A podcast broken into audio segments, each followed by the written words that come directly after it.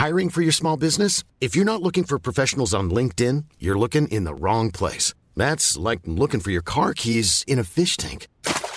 LinkedIn helps you hire professionals you can't find anywhere else, even those who aren't actively searching for a new job but might be open to the perfect role. In a given month, over 70% of LinkedIn users don't even visit other leading job sites. So start looking in the right place. With LinkedIn, you can hire professionals like a professional. Post your free job on linkedin.com slash people today.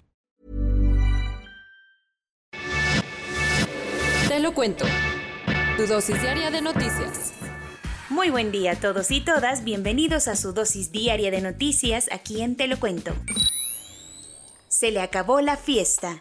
El expresidente de Sudán, Omar al-Bashir, será entregado a la Corte Penal Internacional por los cargos en su contra durante el genocidio en Darfur. ¿No te suena el caso? Omar al-Bashir gobernó al país del norte de África con mano dura durante 30 años, pero lo más polémico de su gobierno vino desde el 2003, cuando miembros del ejército respaldados por las milicias Yanyayui comenzaron un terrible genocidio contra la población negra musulmana de la región de Darfur, al oeste del país. El conflicto dejó cerca de 300.000 muertos y terminó hasta 2019, cuando al-Bashir fue derrocado, acusado de corrupción y condenado a dos años de prisión por el nuevo gobierno sudanés. ¿Y no lo acusaron por genocida? ¿El gobierno que lo depuso? No, pero para eso está la Corte Penal Internacional. De hecho, en 2009, cuando Omar al-Bashir todavía era presidente de Sudán, la Corte de la Haya lo acusó de genocidio, crímenes de guerra y crímenes de lesa humanidad por el conflicto en Darfur y hasta solicitó una orden de aprehensión en su contra. Pero como de la cuchara a la boca se cae la sopa, nadie se atrevió a mandarlo para que la justicia internacional lo juzgara por las atrocidades cometidas. Nadie hasta ahora. El ministro de Exteriores de Sudán dijo ayer que el gobierno del país enviará a Omar al-Bashir a la Corte Penal Internacional. La declaración se dio un día después de que el propio Karim Khan, el fiscal general de la Corte Penal Internacional, visitara Sudán para tener reuniones con el gobierno de aquel país. Y todo indica que la plática motivacional ayudó porque ahora el gabinete parece estar en acuerdo en enviarlo a Países Bajos, aunque todavía falta que el Congreso de Ministros, el órgano transitorio a cargo del país, dé su visto bueno.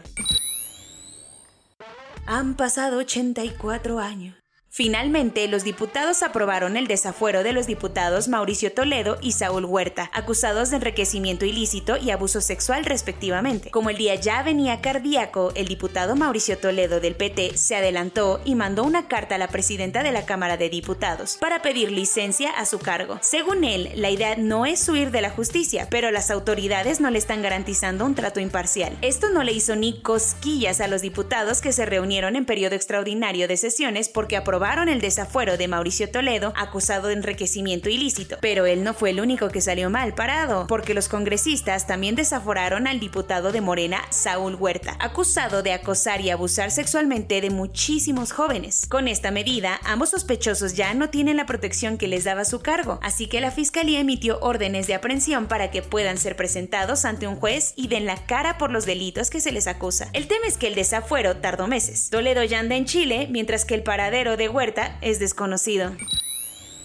Cuentos cortos. Un correo electrónico comprobó que Felipe Calderón conocía el spyware Pegasus desde hace mucho tiempo, incluso antes de convertirnos en el primer país del mundo en comprarlo. R3D, Proceso y Aristegui Noticias tuvieron acceso a un correo donde el expresidente y su secretario de defensa fueron invitados a observar personalmente cómo funcionaba el malware de espionaje. Lo que no queda claro es que si Calderón acudió a la reunión en mayo de 2011, pero al final el negocio de NSO Group sí se concretó, pues un empresario tapatío le terminó vendiendo a la Sedena un sistema completo de Pegasus por 5.628 millones de pesos.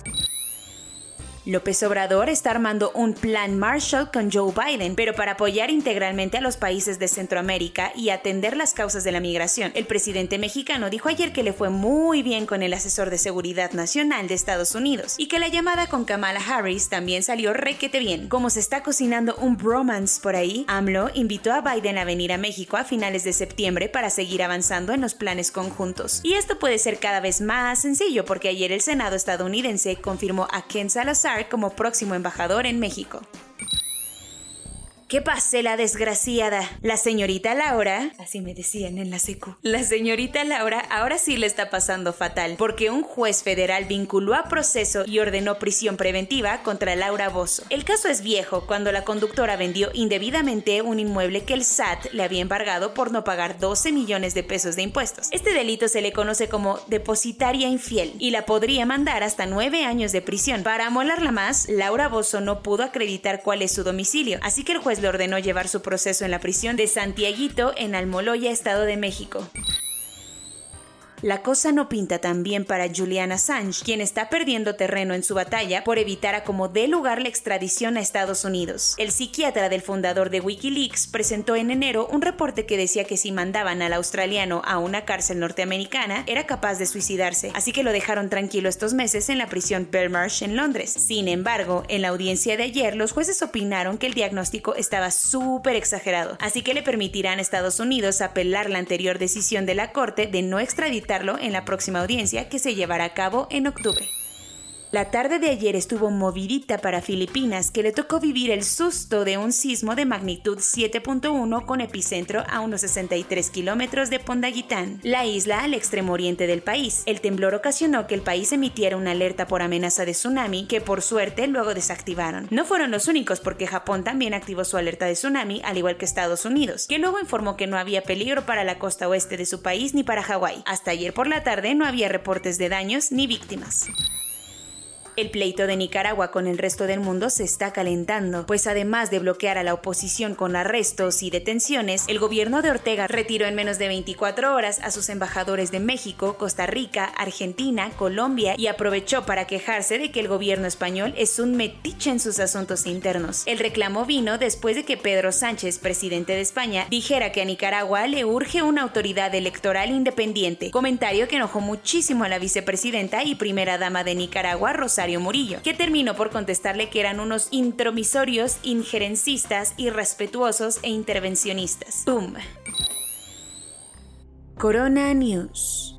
En México, el número total de vacunas puestas es de 73.771.750. El número de personas vacunadas con esquema completo es de 28.011.649. Esto representa el 31.29% de la población mayor a los 18 años.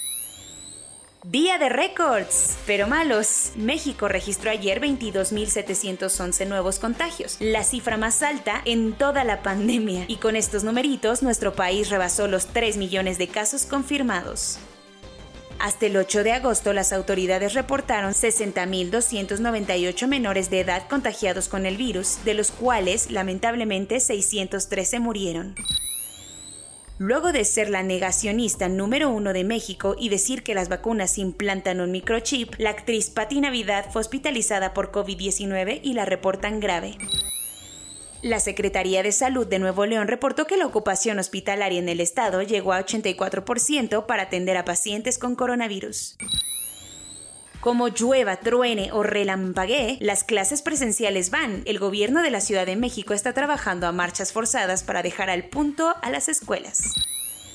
Doctores en Holanda estiman que alrededor de 200.000 vacunas de AstraZeneca están a punto de echarse a perder y serán desperdiciadas, algo súper indignante considerando que países en vías de desarrollo apenas tienen dosis. Las autoridades sanitarias de España autorizaron el primer ensayo clínico en humanos de la vacuna española IPRA, la primera desarrollada por aquel país. Facebook cerró varias cuentas relacionadas a una sospechosa agencia de publicidad operando desde Rusia que desprestigiaban las vacunas de Pfizer y AstraZeneca. La segunda fase de ensayos del EXO-CD24, el fármaco israelí para tratar casos graves de coronavirus, mostró una eficacia del 93%. Jacinda Ardern, la primera ministra de Nueva Zelanda, dijo que se está preparando para que los viajeros internacionales puedan llegar a su país sin necesidad de hacer cuarentena a partir del próximo año. Soy Laura Gudiño y esa fue su dosis diaria de noticias. Nos vemos hasta mañana. Usen cobrebocas.